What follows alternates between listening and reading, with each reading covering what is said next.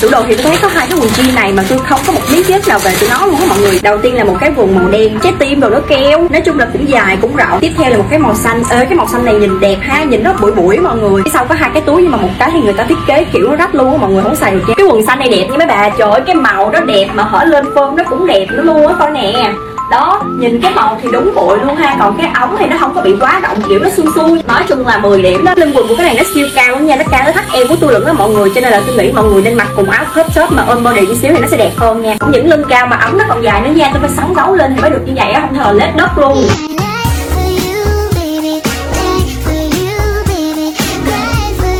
Sau một thời gian thử nhiều phong cách thì mình cảm thấy mình hợp với mặc quần ống rộng nhất. Mình được truyền cảm hứng rất nhiều bởi chị này. Chị Mobada mặc áo crop top cùng quần ống rộng vừa năng động lại vừa cá tính. Nói lại về vấn đề bắt đồ, nếu món đồ đó không phù hợp với mình nữa mọi người bắt thì cũng không sao mà. Ý là đừng bắt chỉ vì là đã chụp ảnh up lên rồi. Trước tôi mua rất nhiều quần áo và sau đấy là tôi cũng bắt hết và tôi thấy có lỗi vô cùng tại vì hại đến môi trường ấy mọi người. Thế nên là bây giờ tôi đã khó tính hơn trong việc chọn đồ.